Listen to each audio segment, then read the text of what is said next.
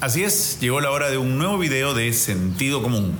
Otra pregunta más que me han mandado. Síganme mandando preguntas, tanto al Instagram como aquí, sobre todo aquí, me es más fácil en YouTube y este buscaré respuestas para darles de mí o de lo que quieran. Este, recuerden siempre suscribirse al canal y activar la campana para alertarse cuando salen nuevos videos. Y vamos.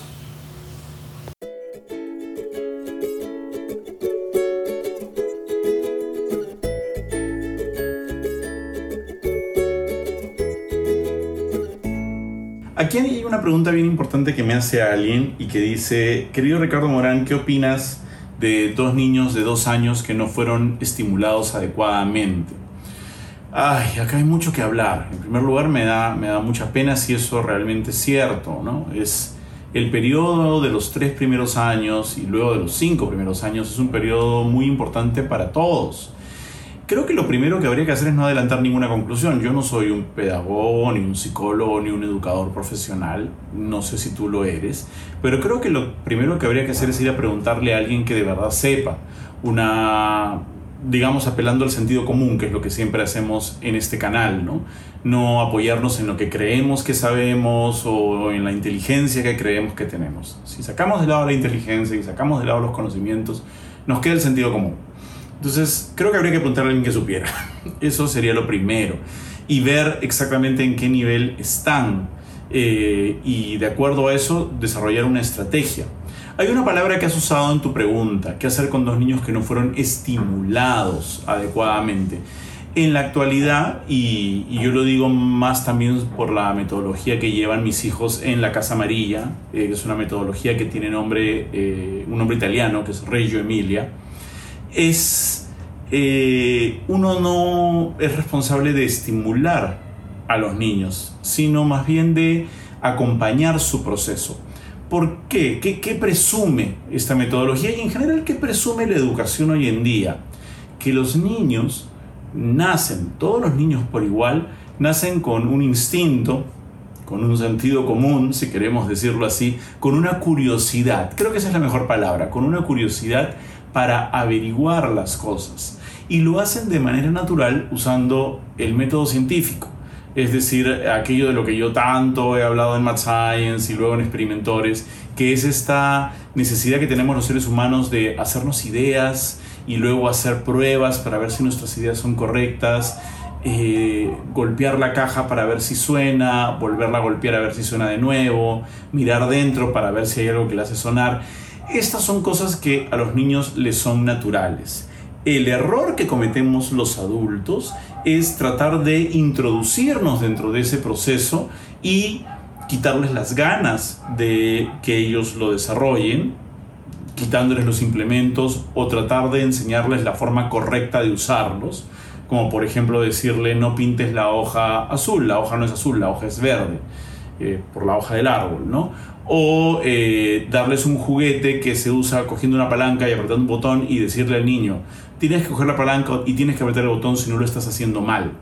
Cuando hacemos eso, no solo no los estamos acompañando, mucho menos los estamos estimulando, sino que estamos bloqueando su curiosidad natural. El niño ve un objeto o entra a un espacio o entra a un entorno y súbitamente eso le despierta eh, inquietudes, ganas de averiguar cosas.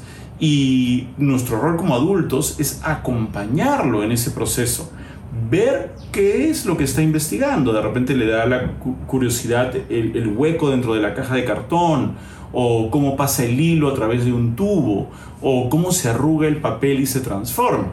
Y nosotros tenemos que estar atentos y como padres escuchar. Y escuchar no quiere decir escuchar con la oreja, ojo, ah, escuchar es estar presente, mirando, atento, entendiendo, esa es la escucha total, la escucha completa, escuchando lo que está pasando, atento a lo que está pasando, y empezar a decir, mm, a mi hijo le interesa investigar cómo ruedan estos tubos de cartón.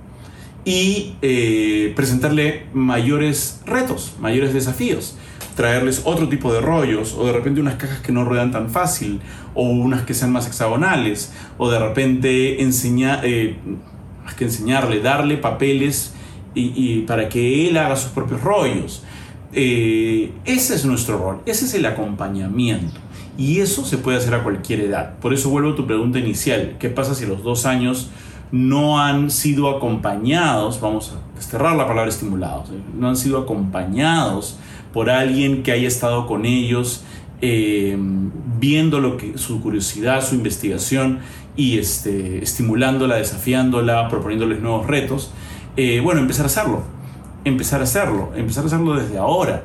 Eh, todavía hay tiempo, todavía hay tiempo y se pueden lograr avances enormes, ¿no? Y eso es fundamental y, crea un tiempo de relación entre padres y hijos e hijos que, este, que es maravilloso, ¿no? Esa, esa relación eh, en la cual tú no eres el Señor que enseña, sino tú eres eh, la persona que acompaña lo que ellos están descubriendo y lo que ellos quieren saber y lo que ellos quieren averiguar y las teorías que ellos construyen y las ideas del mundo que a ellos se les ocurren y tratamos de darles los entornos y las herramientas para que ellos puedan comprobarlas. Eh, y saquen sus propias conclusiones. De eso se trata, creo yo, la educación hoy en día y creo que eso se le puede dar a un niño de dos años con mucha facilidad. Eh, mis hijos, por ejemplo, empezaron con Rayo Emilia al año y medio. Y, este, y es algo que ahora en la casa todos tenemos como segunda naturaleza, ¿no? Este, cuando empiezan a señalar algo y no dicen la palabra, y hacen ah, ah, ah, ah, inmediatamente nosotros eh, ya tenemos el chip, ¿no? Eh, no te entiendo, ¿quieres el vaso o la pelota? Y automáticamente es fácil para ellos porque acaban de escuchar la palabra repetir pelota entonces les das la pelota. Y poco a poco van adquiriendo palabras, porque nosotros se las prestamos. Ellos no pueden adquirir palabras que nosotros no se las prestemos. Y también si respondemos a las formas de comunicación no verbales con mucha frecuencia, estamos perdiendo las oportunidades para regalarles palabras que ellos puedan usar, ¿no? Lo mismo si no respondemos a sus... Eh, no todos los niños se comunican de la misma manera, algunos utilizan mucho lenguaje verbal, entonces si no estamos atentos, de repente el movimiento inquieto de las rodillas o el de los brazos puede estarnos indicando algo, puede estar tratando de comunicarse de esa forma y sería un éxito que nosotros lo entendiéramos. Entonces, creo que eh, uno puede acompañar el desarrollo de un niño a cualquier edad y si estos niños no han sido correctamente acompañados, es muy fácil ponerse a su lado y empezar a mirar lo que ellos quieren mirar. Y nunca indicarles que no, bueno, a menos que sea algo peligroso o algo que esté prohibido o algo que vaya en contra de las normas o la disciplina de la casa, decirles no, sino si tienen curiosidad por usar una pelota de una forma que la pelota no se usa, pues fantástico, fantástico. Van a descubrir algo y tú vas a aprender algo. Eh, creo que por eso no me gustan mucho los juguetes. En esta etapa, ya después querrán sus juguetes de Star Wars o el equivalente que hay en su momento, o sus Barbies o lo que sea. Pero ahorita, más importante que darles juguetes, porque los juguetes ya son de una forma, ¿te das cuenta? La muñeca ya tiene una forma, solo hay una forma de jugar con ella. El, eh, es darles cosas que ellos pueden convertir en sus juguetes la batea, la convierten en un carrito, la caja de cartón la convierten en un casco y les dan múltiples usos. Y en eso está el aprendizaje. Si ya les das el casco, ya no tienen nada que hacer. Ya no tienen nada que hacer. Entonces es como si le dijeras al niño, no hagas nada, acá está la comida servida. Y lo que hay que hacer es darle los ingredientes. Papel, cosas recicladas, botellas ya usadas. El juego de meter los frijolitos dentro de la botella, oh, horas, toda una tarde dedicada solamente a eso. Y ahora ya estamos en otra etapa en que estamos tratando de separarlo, ¿no? Los frijoles y los garbanzos y las habas, todas van en botellitas diferentes. Y eso también es importante porque es el pensamiento matemático. Entonces, eh, el acompañar ese proceso es fundamental y puedes hacerlo a cualquier edad. Bueno, ese ha sido todo el tiempo que tenemos para eh, nuestro sentido común del día de hoy. Eh, como eh, les recuerdo siempre, no se trata de saber mucho, porque la información está ahí para quien quiera buscarla.